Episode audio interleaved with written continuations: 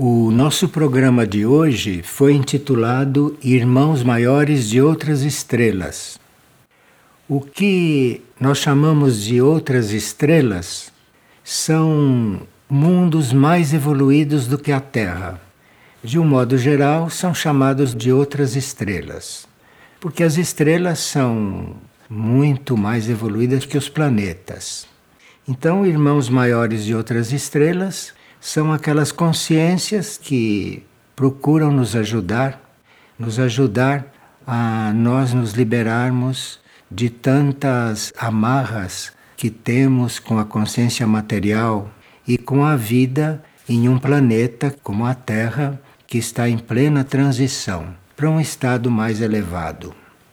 Então, esses nossos instrutores de outras estrelas nos ensinam, por exemplo, coisas básicas, como viver com fé quando estamos buscando nos superar a nós mesmos. Vocês sabem, não é, que o processo de nós nos superarmos é um processo que exige muita fé. E também eles nos ensinam que devemos descobrir como reagir quando nos vemos diante de obstáculos. Se um obstáculo surge, isto em uma consciência evoluída quer dizer que estamos com oportunidade de evoluir. Então surge um obstáculo e se nós chegamos a transcendê-lo, chegamos a superá-lo, é sinal que estamos evoluindo. Então, um obstáculo não é algo inimigo. Um obstáculo pode estar significando um início de um processo de evolução para nós, dependendo de como lidamos com aquele obstáculo. E outra coisa que os irmãos maiores, esses irmãos de outras estrelas, nos ensinam é que teríamos que aprender a controlar a nossa consciência. Nós temos uma consciência, somos uma consciência, mas precisamos aprender a controlar esta consciência. Porque com esta consciência controlada, temos a possibilidade de encontrar a paz. Mas sem esse controle da consciência, sem esse domínio sobre as forças da nossa consciência, jamais encontraremos a paz. Então, isso são coisas que eles nos ensinam. E agora nós vamos responder a algumas perguntas que recebemos. E esta pessoa diz que, diante dos acontecimentos geológicos que sabemos pelos quais a Terra irá passar na sua nova fase, e sabendo que muitos vão desencarnar nesses acontecimentos, então ela está em dúvida se ela deve ou não ter um filho. Porque ela gostaria muito de gerar um filho e o seu companheiro também. Já estão reunidos há 11 anos e tinham esta intenção de ter um filho. E ela está em dúvida, ela está agora sentindo-se responsável por trazer um filho para este mundo e vendo o mundo como está. Este mundo que vai passar por uma transição e que ela não sabe então como será o futuro. E ela e o companheiro estão muito em dúvida se este filho deve ser gerado, não numa dúvida como esta, você teria que se manter neutra. Você teria que, diante desta dúvida, não fazer conjecturas, não achar que essa transição vai ser difícil ou não. Não devia ter dúvidas quanto a isso. Você precisa se manter naquela sua intenção de ter ou não este filho, mas não estar perguntando como vai ser o futuro dele. Porque você não sabe a alma que você vai atrair, qual é o destino dela. De repente, o destino dessa alma pode ser prestar algum serviço, justamente porque o mundo está assim. Isto não quer dizer que eu esteja estimulando você a ter um filho. Quero apenas procurar ajudar você a ser neutra quanto a esse assunto. Porque nenhum de nós sabe como vai ser a transição da Terra. Nenhum de nós sabe o que vai acontecer exatamente. E nenhum de nós sabe qual vai ser o destino de cada um durante essa transição. Enfim, a sua ideia sobre a transição da Terra não deve influir nesta questão de se a alma deve vir ou não para a encarnação. Quem rege isso são aqueles que organizam as reencarnações. Nós sabemos que o processo das reencarnações na Terra está um pouco desordenado, mas mesmo desordenado, existe uma direção a respeito disso. Principalmente quando aqueles que são os pais que devem atrair essa alma têm essas preocupações. Então, se os pais não são inconscientes, se os pais têm essas ideias a respeito da vida, da situação do planeta, do futuro do filho, se os pais são conscientes do que estão fazendo, claro que isto não vai ser uma encarnação desorganizada, como uma grande maioria é, que as almas descem sem ter relação com aqueles que as estão atraindo e coisas desse tipo que acontecem muito hoje. Não é o seu caso e nem do seu companheiro. Então, você procure pedir luz dentro de você, se você deve ou não abrir a porta para este filho chegar ou para esta alma descer, e não misture isso com a coisa do mundo, com o estado do mundo, porque, repito, você não sabe qual seria o destino dessa alma. Você não sabe o que essa alma viria fazer aqui. Mas eu não estou querendo nem estimular e nem desestimular. Eu estou apenas apresentando umas ideias que você vai procurar desenvolver com seu companheiro. Porque é muito bom que quando nós atraímos uma alma, os dois se sintam responsáveis tanto aquele que será o pai quanto aquele que será a mãe. É bom que os dois se sintam responsáveis, que decidam tudo juntos, porque senão aquela alma que for descer não vai se sentir feliz de chegar a encontrar duas pessoas divididas, pensando diferente, não? Ou encontrar um só, porque o outro desistiu da tarefa.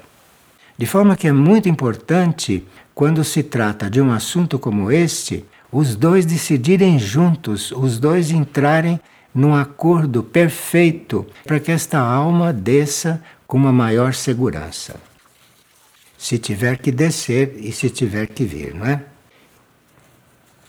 E uma pessoa diz que o seu irmão se separou da esposa porque ela o acusou de tê-la obrigado a abortar. E ela acha então que isto é um absurdo, porque a cunhada que abortou, segundo ela, por insistência do companheiro, que ela era a dona do seu corpo, que ela era responsável pelo seu corpo. E ela então ficou muito abalada com isto e não sabe como lidar com esses dois parentes seus, não é? Com o seu irmão e a sua cunhada. Veja, Diante de uma situação como esta, que não foi você que ajudou a criar, não foi você que colaborou para esta situação se desenvolver deste jeito. Então, você ficaria muito mais em paz se você se limitasse a orar por eles, a orar por eles e pela alma que foi abortada. Porque uma alma que foi abortada, um ser que foi abortado, fica um tempo nos outros planos de vida um pouco desambientado, porque é como se tivesse sido mandado de volta e às vezes até um pouco violentamente. Então, você ore por essas criaturas que estão nesse conflito e ore também por aquela alma que teve que voltar. E depois de ter feito isso, você se tranquilize, porque se você não se tranquilizar, após ter cumprido a sua tarefa, nesse caso, não de influir beneficamente no seu ambiente familiar, você depois disso se tranquilize, Porque se você não se tranquilizar, as suas reações e o seu estado vai refletir sobre eles e vai deixar a situação um pouco mais pesada. Então, em benefício deles próprios e da alma que retornou para o espaço, não? Você não deve irradiar nenhum tipo de preocupação. Depois de ter feito o que você acha que deve fazer, depois de você orar por todos, por eles e pela alma, você se desligue do assunto, porque senão você acaba comprometida com isso e depois vai ficando corresponsável pelo que forem fazendo. De forma que é muito bom você se manter neutra, porque você não sabe se um dia você ainda vai poder ajudá-los, né? com algum contato, ou com alguma sugestão, ou com seu amor, com seu amor fraterno, porque afinal se trata de um irmão seu. Bem, e uma pessoa que está morando na Suíça há mais de 30 anos, fez vários estudos e ficou muito preocupada com o livre-arbítrio e ela chegou à conclusão que o livre-arbítrio não é um grande presente que nós recebemos do plano evolutivo. Sim, você está achando assim porque você já usou bastante o livre-arbítrio nas suas encarnações anteriores e já descobriu, não é? Que quando uma alma evolui, ela gostaria não é mais de ter livre-arbítrio e fazer o que ela quiser, mas ela se evoluiu ela está buscando transcender esse livre-arbítrio, dispensar esse livre-arbítrio, para que ela tenha uma guiança, para que ela tenha um acompanhamento dos níveis superiores da sua consciência. De forma que o livre-arbítrio não é algo negativo, em princípio. O livre-arbítrio é aquilo que nos leva a escolher. E quando escolhemos errado ou quando escolhemos certo, vamos aprendendo. Então, o livre-arbítrio é um instrumento para nossa aprendizagem. Acontece que você, aprendendo através de erros, não é? E às vezes acertando, mas não ficando satisfeita completamente, então você vai escolher não ter mais livre-arbítrio. E se essa escolha de não ter mais livre-arbítrio é sincera e profunda, então você vai sentir uma guiança, você vai sentir algo te guiando, algo te inspirando ou algo te orientando. E isso deve vir de dentro de você. Ou se você tiver uma graça toda especial, encontrar aqui na Terra alguém que te ajude nesse sentido, alguém que te oriente. Mas isso é raríssimo hoje em dia, não? É preciso ter muito cuidado com isso e se partir do princípio que a guiança e que a orientação dentro do nosso processo evolutivo tem condições de vir do nosso mundo interior, da nossa consciência mais profunda. E aí você não se envolva mais com isso e saiba que o livre-arbítrio não é tão ruim assim como você acha. É apenas um estado, é um direito ao qual você pode renunciar quando já está cansada de escolher sozinha. E aí então você renuncia ao livre-arbítrio e tem a fé que os seus níveis superiores, o seu espírito, a sua alma passarão a te guiar. E uma pessoa, a propósito do uso do mantra Rama, que muitos têm praticado ultimamente, ela pergunta se esse mantra, ou se os mantras em geral, alinham o nosso ser e nos alinham com a hierarquia, com a Irmandade Branca. E se for assim, se ela pode adicionar alguma coisa a esse mantra Rama para que ela se sinta mais realizada nesta prática. Veja, os mantras, eles nos alinham segundo a nossa necessidade. Não se pode afirmar como é que o mantra vai alinhar uma pessoa. O mantra vai te ajudar, o mantra vai organizar as energias de forma que você seja ajudada naquilo que é prioridade para você, naquilo que é prioridade para a sua vida. Eu estou me referindo a um mantra real, não? um mantra que foi apresentado pela hierarquia espiritual. Não algo que a gente cria aqui no nível da personalidade e chama de mantra. Mas Rama não é um mantra feito aqui. Rama é um som que tem um grande simbolismo e que liga inclusive os pontos mais terrestres desse planeta com planos muito altos do universo. De forma que os mantras alinham sim aqueles pontos que você necessita, porém não queira adicionar nada a este mantra, porque os mantras são sons que precisam ser inclusive preservados assim como são. Se você adiciona qualquer coisa, você mudou o som, você mudou o sentido e o mantra não é mais o mesmo. Então, o que a hierarquia nos pede é pronunciar Rama, pronunciar o mantra. Qualquer coisa que você acrescente aí, a hierarquia não está pedindo. E isso é contra a lei que nos leva ao contato com as hierarquias. Fazer o que a hierarquia pede e não fazer o que a hierarquia não pede. Isto é uma regra muito básica para aqueles que querem realmente um contato. E esta pessoa diz que ao adormecer, ela vê muitos rostos que ela não conhece. O mesmo acontece quando ela se põe a meditar ou quando ela se põe a orar. Aparece então na sua tela mental muitos rostos desconhecidos para ela. E que ultimamente esses rostos que aparecem, que ela vê com os olhos fechados, são rostos que demonstram grande sofrimento.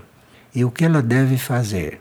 Bem, você pode, sem se envolver com aquilo que você está vendo, não é? Ver e estar neutra, mas pode receber isso como um sinal que você poderá orar com bastante regularidade diariamente pelas almas, não é? Pelas almas que estão em dificuldade. Você não precisa personalizar, não precisa estar dirigindo a sua oração, mas se põe a orar pelas almas pelas almas que estiverem necessitadas. E a oração e a prática da oração vai organizar a sua sensibilidade e não vai fazer com que você se sinta mal quando vê esses rostos. Porque esses rostos podem ser uma indicação, podem estar vindo dizer que as suas orações poderão ser úteis, compreende? Agora, se você se envolve com isso, a oração fica prejudicada. Então, pode te estar indicando que se você orar pelas almas daqueles que sofrem, a sua oração vai ser boa, vai ser útil. Mas aí não se envolva com nada e apenas ore. E aí a própria oração fará com que você fique harmoniosa com o que está fazendo. E uma pessoa gostaria que nós comentássemos um pensamento que ela escutou em uma partilha ou que leu em alguma transmissão dessas da hierarquia na internet. E ela quer saber alguma coisa sobre o seguinte: conforme a tensão que está se formando na órbita planetária, não é possível conviver com meias medidas. Isso foi o que ela absorveu. Que, dado o estado de tensão no planeta, nós não podemos estar convivendo com meias medidas, isto é, nós não devíamos estar oscilantes, nós não devíamos estar não decididos, nós não devíamos estar incertos, não é? É isso que está querendo dizer. Porque se nós estivermos incertos, nossa posição diante do plano evolutivo não é clara, não é clara. O plano evolutivo não é uma pessoa. O plano evolutivo é aquilo que está no âmago da criação. A criação, tudo isso que existe, tudo isso que se manifesta, isto tudo está no plano evolutivo. Então, o plano evolutivo é algo que não é uma pessoa, mas o plano evolutivo é algo que existe e leva tudo, não é, para uma certa meta que só ele conhece. E aí você não pode estar com meias medidas. Ou você vai procurar colaborar com esse plano evolutivo, que é o plano da evolução. Ou você vai colaborar com isso, ou não vai colaborar com isso. Não existem meias medidas nessa colaboração. Porque se nós não estivermos completamente decididos, nós não nos sentimos realmente ligados ao plano. O que nos faz sentir ligados ao plano é principalmente não estarmos divididos. Eu quero ser evolutivo, eu quero trabalhar pela evolução. Não estou disponível para a involução, não estou disponível para aquilo que não é evolutivo. E aí a sua consciência vai se organizando e as forças evolutivas virão ao seu encontro e saberão organizar o seu processo. Mas é preciso uma decisão de que lado você está. Está com a evolução ou está com o caos? Bem, e aqui uma pessoa está fazendo uma pergunta que envolve discos solares. Os discos solares são aqueles núcleos do planeta que guardam os arquivos da história da Terra. E segundo, segundo o disco solar, porque são vários que existem no planeta, guardam arquivos ainda mais amplos, como guardam a história do universo, guardam a história do cosmos, de forma que quando nós estamos em busca da história do planeta ou da nossa história, da história da humanidade, nós não vamos procurar isso em nenhuma enciclopédia, né? Nós vamos cuidar de nos ofertar para termos uma, um contato com os discos solares. E para isso é preciso uma certa disciplina, é preciso todo um caminho espiritual, não? Que você vai encontrar as indicações para ele, se quiser realmente saber o que se passa na história da Terra. E ela então diz o seguinte: que no dia 8 de dezembro, a consciência Mayuma ingressou no planeta e que neste momento ela soube que os discos solares foram ativados. E ela quer saber o que é isso. Não aí houve um engano, porque os discos solares já estavam ativos esses núcleos que contêm a história do planeta, que contêm a orientação para o planeta, esses já estavam ativos, né? E no que diz respeito às necessidades do planeta, eles também têm lá as suas indicações. Mas é preciso estar interessada no conhecimento e não na ambição por saber as coisas. Não pode ter ambição, curiosidade para saber o que são os discos solares e o que eles guardam. Não se trata nem de ambicionar, não é? E nem de ter curiosidade por isso. Mas é preciso amar o conhecimento. E o que significa amar o conhecimento? Parece que amar o conhecimento significa querer conhecimento para você evoluir. O conhecimento não serve para a gente ficar vaidoso porque conhece. E não serve para ficar armazenando, armazenando informações. O conhecimento serve para você ampliar a sua consciência, para você melhorar a qualidade da sua vida, não é? Aí tornar-se melhor. Porque aí você se tornando melhor, você vai encontrar o seu lugar no plano evolutivo. E se você se tornou realmente melhor e sem ambição e sem curiosidade, o lugar que você encontrar no plano evolutivo será o teu lugar. E aí você vai ver que tudo entra no lugar certo. Então os discos solares já estavam ativos, não estão sendo ativados agora, estavam ativos de outra maneira, talvez, mas existiram sempre e estão aí disponíveis. Aliás, o futuro da humanidade seria ter consciência desses discos solares e no futuro esta humanidade ao invés de fazer pesquisas em lugares inadequados, a humanidade irá se preparar para ter contato com esses discos e aí encontrar o verdadeiro conhecimento e o real conhecimento. Aparentemente, parece que estamos muito longe desta etapa evolutiva. Mas se estivéssemos assim tão longe, não teríamos recebido a notícia de que eles existem. Se recebemos a notícia que eles existem e a notícia chegou publicamente, é porque chegou na hora da humanidade despertar para a existência deles. E aqui, a pessoa gostaria de saber como faz para parar de pensar em coisas negativas e como não julgar mais as pessoas. Bom, você faça um ato de vontade. Eu não quero mais pensar negativamente. Eu não quero mais julgar ninguém. Você faça esse ato de vontade, mas não superficialmente. Se você está realmente com esta intenção, você faça este ato de vontade, você persista, e isto são forças que são tão ativas dentro de nós que precisa muita persistência. Muita persistência para não pensar negativo e muita persistência para não julgar ninguém e não julgar qualquer coisa. E muitas vezes nós nos pilhamos no meio de um julgamento, já começamos a julgar. Então você pare de julgar naquela hora, rejeite aquilo, cancele a conclusão que você chegou com o julgamento, que você dá um passo. Não é? E também, quando você perceber que a sua mente está pensando coisas negativas, você disse: não sou eu que estou pensando isso, não quero pensar nisso. Expulse esse pensamento e troque de pensamento. Troque de pensamento.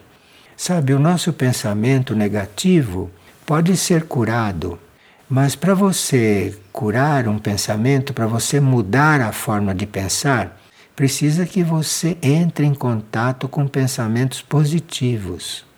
E isto diz respeito ao ambiente em que a gente está, diz respeito às leituras que procura, que busca, não é? Você precisa ir substituindo esse pensamento negativo, que não é de um dia para outro que vai fazer isso, você vai substituindo cada vez que ele aparece por um pensamento positivo. E aí sua mente vai se educando. Veja, isto é um trabalho para a vida toda, mas é um trabalho que vai levando você a se libertar, a se libertar de tudo aquilo com o que os maus pensamentos te coligam. Porque se você cria um mau pensamento e o espelhe, ele vai se ligar com tudo que há de negativo aí pelo espaço e como está coligado com você, vai ampliando aquilo na sua mente. Então, quando você se percebe num pensamento negativo, rejeite, mas rejeite de tal forma que ele vá longe, porque aí o universo é que vai cuidar dele. Mas é a sua rejeição pelo pensamento negativo e a sua rejeição por esse hábito de julgar as pessoas, de julgar tudo, é o grau da sua rejeição que vai levar isto para mais longe. E aí você vai ter oportunidade de mudar, de transformar o seu modo de ser. E quando nós queremos nos transformar, quando nós queremos realmente nos libertar desses nossos hábitos, dessas nossas coisas, nós somos sempre ajudados. E uma pessoa tem um cão que nasceu em casa dela e que já tem 15 anos e que de três anos para cá este cão vem sofrendo bastante e não se encontra a forma de curar este cão. E ele tem um grau de apego muito grande, tanto pela casa como por eles todos que moram ali. E ela vê que o cão está sofrendo muito e ela não quer seguir o conselho dos veterinários que mandam executá-lo, que mandam matá-lo, porque acham que não tem cura, que é uma questão de deterioração do animal e o que diriam é matar. Mas ela sente que não é isso.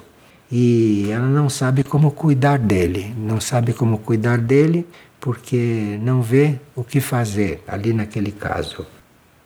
Olha, Enquanto o animal está usufruindo do contato com você, enquanto o animal está usufruindo do ambiente que você dá a ele, ele está sofrendo, mas se ele continua usufruindo disso, ele está evoluindo, ele está se valendo disso tudo. Então não é só porque um animal está sofrendo e porque os médicos dizem que não tem cura que você vai sacrificá-lo para aliviá-lo. Não. Precisa ver como é que ele está sofrendo, como ele está atravessando isto. Você tem que observar isto, porque o importante é que atrás desse apego, atrás desse apego deve ter uma forma de amor por vocês. E enquanto ele está com isso, ele só está evoluindo. E o sofrimento dentro do seu ser não é só uma dor, não é só um incômodo. Se ele está apegado, que é a forma dele amar, não? Se ele está amando e ao mesmo tempo sofrendo, esse sofrimento é canalizado para a sua evolução, não é canalizado só para o caos e para a destruição. Esse sofrimento está levando ele a evoluir. E você precisa então estar consciente disso. E no momento que você ficar consciente disso, ele vai ter um outro contato com você. E você vai ver a questão dele de uma outra forma.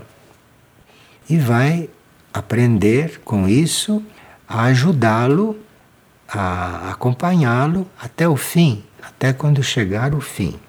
Agora, sacrificar um animal é algo muito delicado porque quando se sacrifica um animal e ele percebe que você o está sacrificando ou que ele está sendo sacrificado, a sensação que ele tem é de rejeição rejeição por uma coisa que ele sempre amou. Então é muito delicado este assunto. Agora, se o animal já está quase inconsciente ou inconsciente, e se o corpo continua sofrendo muito, Nesse caso, é que ele pode ser ajudado aquela vida sair do corpo. Mas precisa que ele já não esteja mais consciente e só o corpo esteja sofrendo. Porque se ele levar esta ideia de que foi sacrificado, embora a pessoa que o fez faça para o bem, se ele levar esta ideia, vai destruir muita coisa que a alma do reino animal construiu através desta relação entre vocês. De forma que o sacrifício de um animal é só no caso de não ter realmente possibilidade de recuperação e dele não estar consciente de que está sendo sacrificado. Mas é uma responsabilidade muito grande, porque a vida de um animal é também vida, não? De forma que nós não somos donos da vida dos outros. E aqui uma pessoa está perguntando: para aqueles que são escolhidos, é que existe a mudança do código genético? Bem, aquilo que nós chamamos de escolhidos são aqueles que, num passado muito remoto, escolheram ser evolutivos. Então é por isso que hoje são chamados de escolhidos então eles não são escolhidos por ninguém, eles é que escolheram e se tornaram os escolhidos.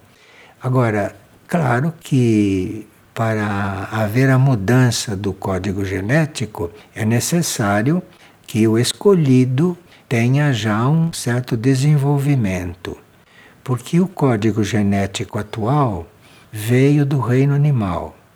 E o novo código genético não vem do reino animal. O novo código genético vem do reino angélico. De forma que o novo código genético é a nossa aproximação dentro do plano evolutivo organizada com o reino angélico. De forma que é muito séria esta questão. E para haver a mudança do código genético, é necessário que a sua consciência esteja disposta a mudar. Então não é um código físico, não é um código visível em laboratório, é um toque na consciência, é um código que vem de um reino que não é material e é colocado na sua consciência. E a sua consciência deve estar muito receptiva para isso. Isto é, você não deve ter dúvida nenhuma em todo o seu ser que você quer ser outro porque este novo código genético é que vai criar a nova humanidade. Com o código que ela tem agora, não vai se transformar quanto é necessário. Então, esse novo código está ligado com a mudança, está coligado com a nova humanidade, e isto, portanto, não é nada de material e é aplicado na consciência. Mas sua consciência precisa estar receptiva. E estar receptiva é não ter nenhuma dúvida que quer ser outra pessoa, que quer ser outra humanidade, mas não melhorar esta humanidade, ser outra. Isto é um novo código genético. E ela mesma está perguntando: como posso descobrir a minha origem extraterrestre? Se é Andrômeda, se é Urano, e ela cita aqui várias origens das quais nós podemos vir.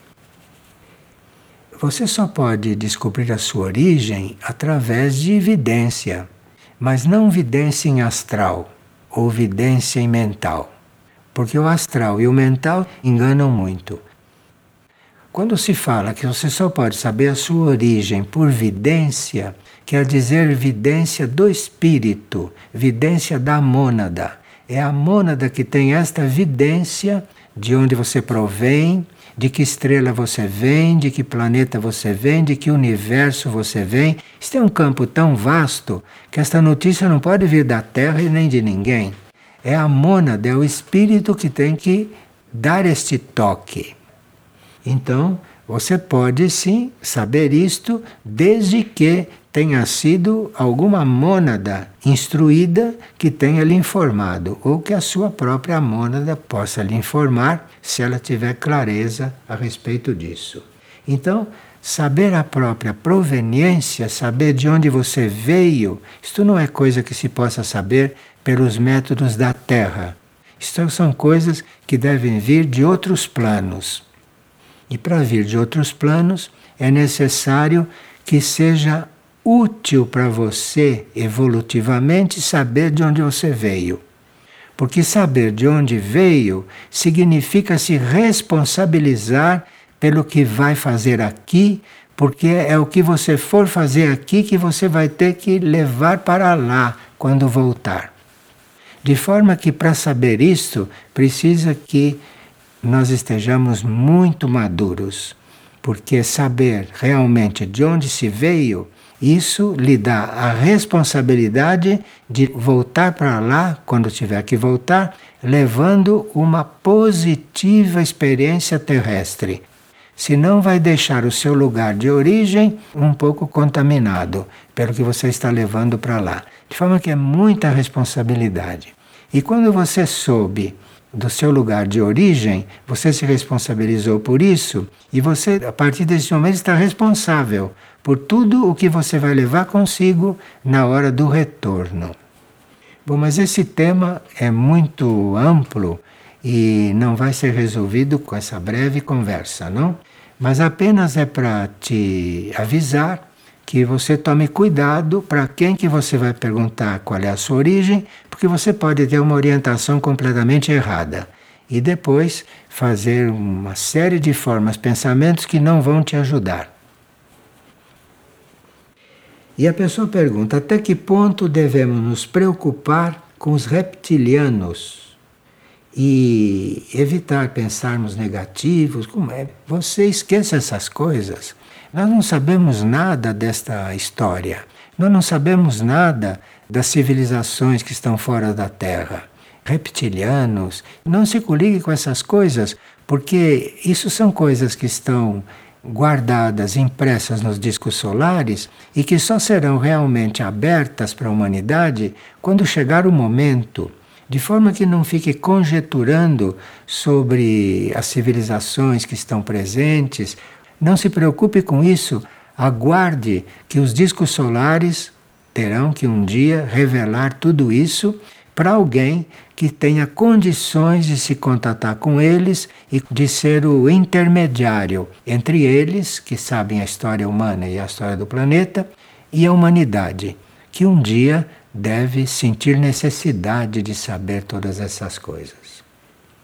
De forma que você pergunta aqui se evitando ingestão de carne, evitando ver filmes de terror, se isto vai ajudar. Bem, se você frequenta açougue, filmes de terror, você está longe de estar realmente se preparando para isso. É preciso cortar com todas essas coisas, é preciso deixar de ingerir carne e qualquer produto animal, isso para começar, para começar, e nem se comunicar com esses filmes, com esse tipo de comunicação, porque isso vai poluindo a sua mente vai poluindo o seu cérebro e vai deseducando a sua sensibilidade. De forma que é preciso um regime de purificação.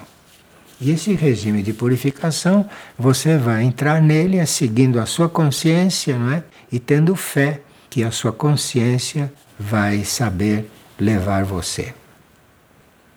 E aqui um terapeuta teve um sonho e nesse sonho teve a impressão que iria desencarnar e começou a sentir os sintomas de que estava desencarnando. Isso tudo no sonho, isto foi um sonho dele. E ele no sonho ficou experimentando uns movimentos de energia e soube ali que ele estava aprendendo a desencarnar. E ele acordou muito angustiado, muito angustiado e não sabe realmente como se liberar do que ele está sentindo. Bem, já que você passou por essa experiência no sonho e não está muito confiante se essa experiência era positiva ou negativa, não? Você pode procurar se informar o que acontece durante o processo da nossa desencarnação. Isso existem livros que falam sobre isso. Dão todas as fases do processo da desencarnação. Você se informe sobre isso, porque a gente só perde esse receio, a gente só perde esse medo, que chamam de medo da morte, do momento que você fica sabendo o que se passa durante esse processo, você se prepare para isso, porque isso é o destino de nós todos. Nenhum de nós está aqui eternamente. A única coisa certa do nosso futuro é que um dia vamos desencarnar. Esta é a única coisa certa. Todo o resto são imaginações e conjecturas e planos nossos. A única coisa certa mesmo na vida é que um dia vamos desencarnar. Então, por que não se preparar para isso? Se preparar não quer dizer antecipar, e se preparar não quer dizer apressar este fato. Se preparar quer dizer estar preparado para passar por isso a qualquer momento, porque isso é infalível. Ninguém fica aqui eternamente, fisicamente. De forma que é preciso procurar informação sobre isso. Existem certos trechos dos livros do tibetano de Alice Bailey que descrevem esse processo. Você procurando nos catálogos, você encontra qual é o livro que fala disso. E nós temos um pequeno livro que se chama Morte sem Medo e Sem Culpa, que lá está descrito muito sucintamente o que acontece. E temos também uma série de CDs que se chamam A Morte Sob Controle. São quatro ou cinco CDs que descrevem isso com todos os detalhes, sem pôr medo em ninguém, mostrando que o nosso desencarnar é parte da vida. Não é nada de grave, nada de mais sério do que se passou até aquele momento. É parte da vida. Isso faz parte da nossa saída do plano físico. De forma que nós precisamos saber o que se passa. E essas coisas que você descreve no sonho, me parece que não são muito exatas. Porque se estamos preparados, podemos ajudar a nossa saída.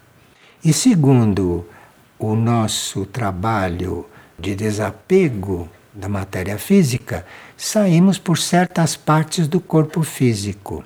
E podemos saber o que acontece se saímos pelo abdômen, se saímos pelos pés, se saímos pela cabeça. Então, naquele momento, você vai vendo qual é o movimento das energias e fica sabendo se você vai sair pelos pés, se você vai sair pela cabeça, ou por onde você vai sair, ou como vai se desapegar finalmente da matéria física. E isso está tudo descrito. É só você se interessar e ir nas fontes fidedignas e não ficar numa certa confusão astral, não é, que originou esse seu sonho. E ele pergunta se isso veio da sua própria mente ou se será alguma entidade o atormentando. Bem, a nossa mente é um armazém de coisas, sabe? A nossa mente é um verdadeiro armazém de tantas coisas que você andou colhendo por aí. E a mente também tem o poder de organizar essas coisas à maneira dela, de forma que você ir se informando em fontes autorizadas, você vai corrigir a sua mente quando ela começar a imaginar. E depois é preciso saber o que vai permitir uma desencarnação harmoniosa e uma desencarnação lúcida é você estar preparado para ela. Estar preparado para ela significa ir se desapegando de tudo aquilo do que você vai desencarnar. Então você imagine, você vai desencarnar do quê? Você tem que desapegar de tudo aquilo no qual você está encarnado.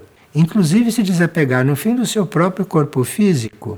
E isto produz uma harmonia, isso produz uma, um arejamento entre as tuas células mentais, emocionais, etéricas e físicas, que a hora de desencarnar é apenas uma saída.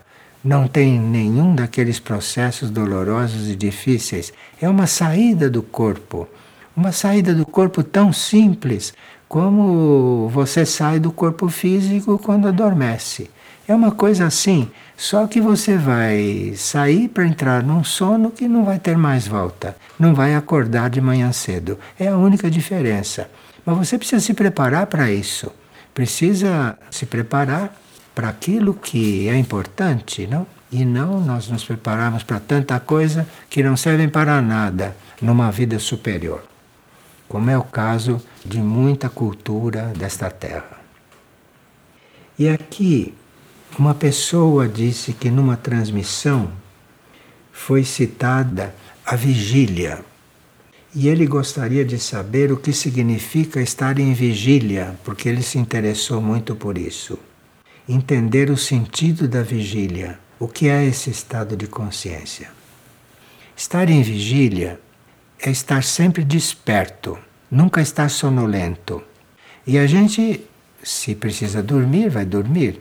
Mas ficar sonolento é algo que você precisa dominar.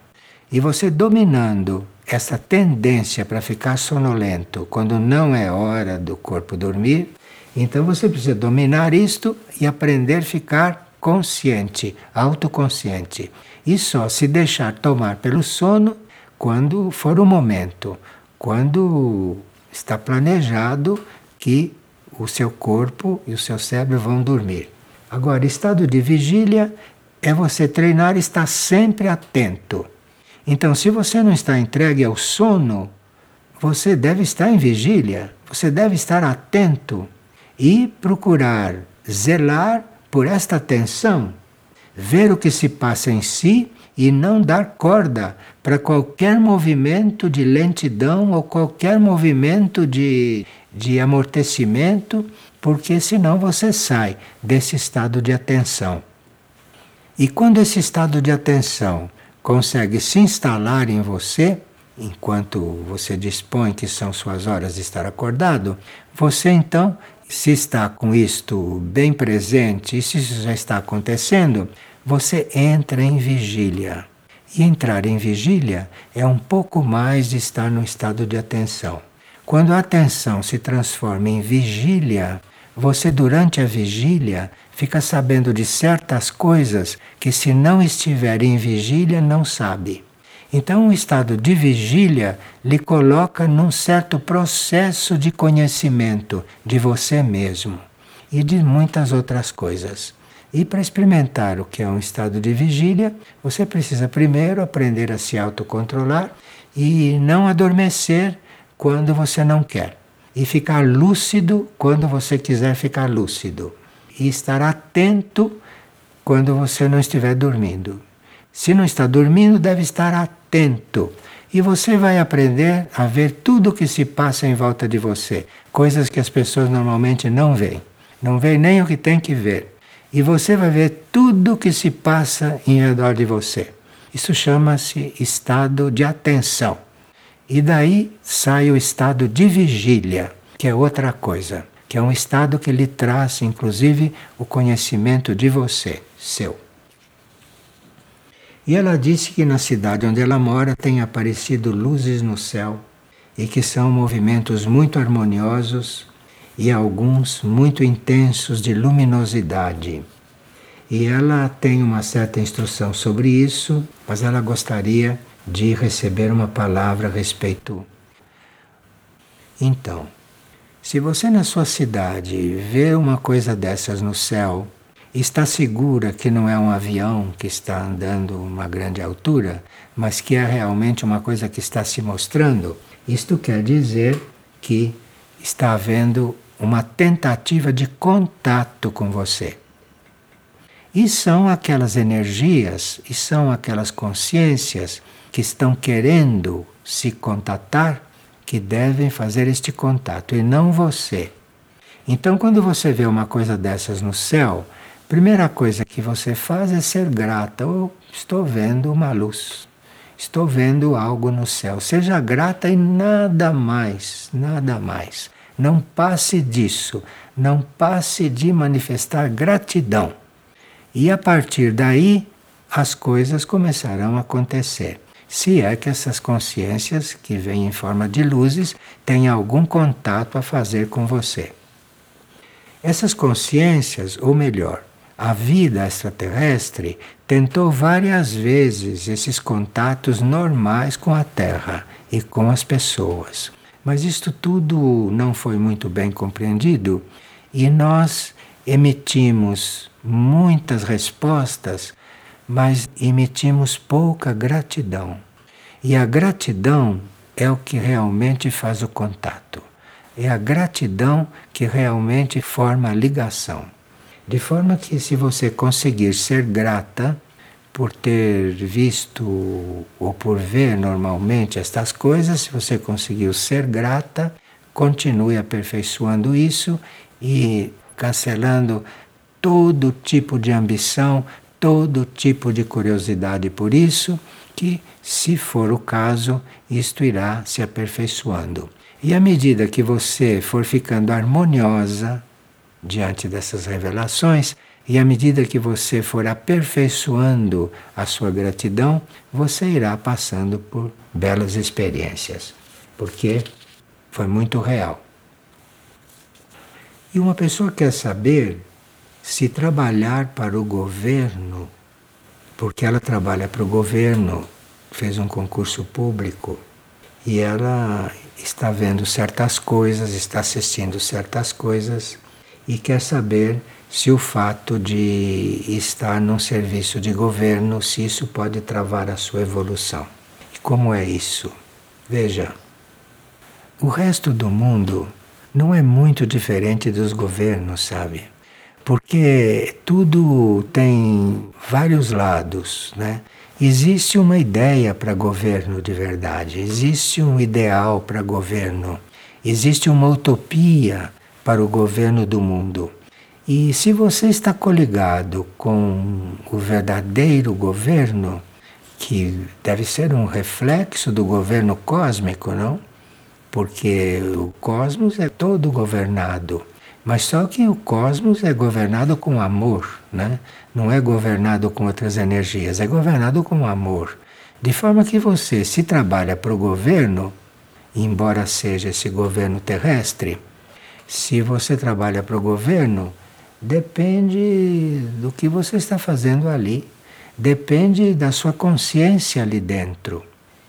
Escute, você sabe que as almas muito evoluídas, como Padre Pio e outros, as almas muito evoluídas, quando desencarnam, antes de chegarem na sétima dimensão, as almas evoluídas passam pelo inferno.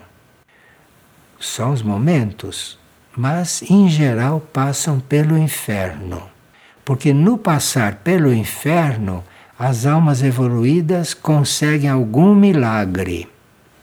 Pelo fato do destino não ser o inferno, o destino das almas evoluídas não são as dimensões mais baixas, que a gente chama de inferno, as dimensões mais baixas que existem nesse planeta e na sua aura. Então, nessas áreas da consciência, toda alma evoluída passa por lá. Passa por lá espontaneamente, porque sabe que só naquela passagem por lá, lá muda alguma coisa. Não deixa de ser inferno, mas o que muda lá é muito misterioso. E está nas histórias de Padre Pio, histórias que escreveram depois que ele desencarnou, está lá que ele parece que passou três dias do nosso no inferno, logo que saiu do corpo. E não se sabe o que a presença dele no inferno conseguiu lá. O que nós sabemos é que hoje a mãe do mundo, que se apresenta para nós como Maria, a mãe do mundo está trabalhando o inferno. E tudo isso vem muito ao caso hoje. Então você está fazendo esta pergunta, está muito atualizada com respeito a certas coisas que estão acontecendo. Mas não é preciso desejar ir lá fazer nada, porque se a gente deseja ir para lá, para começar não vai. Porque você vai para o plano de consciência que te corresponde. Mas quando você já está destinado para um plano muito superior e a sua mônada sua alma se oferece para fazer um serviço lá, você faz uma passagem por lá. Por que não? Não é? E ela está perguntando quando ora, apesar de sentir muita paz, ela sente em certos momentos incômodos, tais como arrepios em certas partes do corpo. Bem, esses arrepios e esses incômodos são daquelas células tuas que não estão tão harmoniosas com a energia que você está atraindo com as suas orações e com os seus trabalhos espirituais. Então tem sempre um lado seu, não é um lado seu como consciência, são células suas que não estão ainda na vibração adequada, não é, para receberem certos impulsos espirituais. Você não dê importância para isso, continue orando que essas reações acabam passando. E ela está perguntando se a alimentação influi nisso. Olhe, não sei se é o momento de nós estarmos idealizando regimes alimentares, sabe? Porque nós já devemos ter uma certa lucidez com respeito à vida imaterial e que essa lucidez consegue uma certa transmutação daquilo que você come, daquilo que você ingere. Então, não se trata de estar escolhendo muito alimento, porque nós devemos nos preparar pelo contrário, sabe? nós devemos nos preparar para nos alimentarmos do que houver, do que encontrarmos, porque vamos chegar num ponto em que vai faltar alimento. E não está longe esse dia. De forma que você tem que se preparar é para se alimentar do que tiver. Claro que com um certo espírito de seleção não vai se alimentar de produtos animais se houver produtos vegetais à sua disposição, não é? Se houver produtos minerais à sua disposição. Precisa ter um critério. Mas o preparo não é para escolher métodos alimentares. O preparo é você se alimentar do que for disponível, porque vamos chegar a este ponto. E se você estiver preparada para isso, mesmo que você tiver que se alimentar de uma coisa que você sabe que é inadequada, mas que o seu corpo precisa se alimentar de alguma coisa, o seu corpo vai aprender a transmutar. Você acha que Jesus, naquela ceia, como ele conseguia comer o que estavam comendo os outros? Porque ele transmutava o que comia. Transmutava o que comia. Então, se ele punha uma coisa na boca que não era de acordo com o nível de consciência dele e nem com a pureza do corpo dele, é porque o corpo dele transmutava aquilo. E nós precisamos aprender a transmutar. E nós aprendemos transmutar é quando aprendemos que é nossa alma e nossa mônada que nos devem guiar. Porque aí, se a mônada está nos guiando, a mônada cuida de transmutar o que está acontecendo também com o nosso corpo. Preciso que a alma esteja nesse processo, né? E isso tudo nós conseguimos enquanto estamos aqui encarnados. Isto não é uma coisa que a gente vai aprender lá do outro lado. Isto é uma coisa que pode aprender aqui, porque são coisas muito elementares. E à medida que você vai aprendendo, sua alma vai guiando, sua mônada vai determinando as coisas e nós vamos viver como viverá a nova humanidade. Depois de ter transcendido o livre-arbítrio e de estar vivendo sob uma outra direção que em princípio vem de si mesmo e depois é ajudada por outras presenças e outras influências. Mas é muito bom a gente estar falando desses assuntos, porque a gente vai se coligando com eles, vai se coligando com eles e isto começa a ter uma certa vida dentro de nós.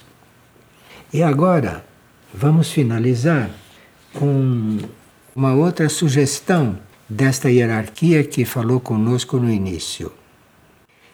E ela diz: ainda que estejas superando-te a cada dia, quando pensares estar no teu limite, fique em paz e sem perder a meta clara do teu espírito. Isto é, se você está se superando a cada dia, como diz aqui, se você está trabalhando para se superar a cada dia, não pense no seu limite, porque você não sabe que limite é este.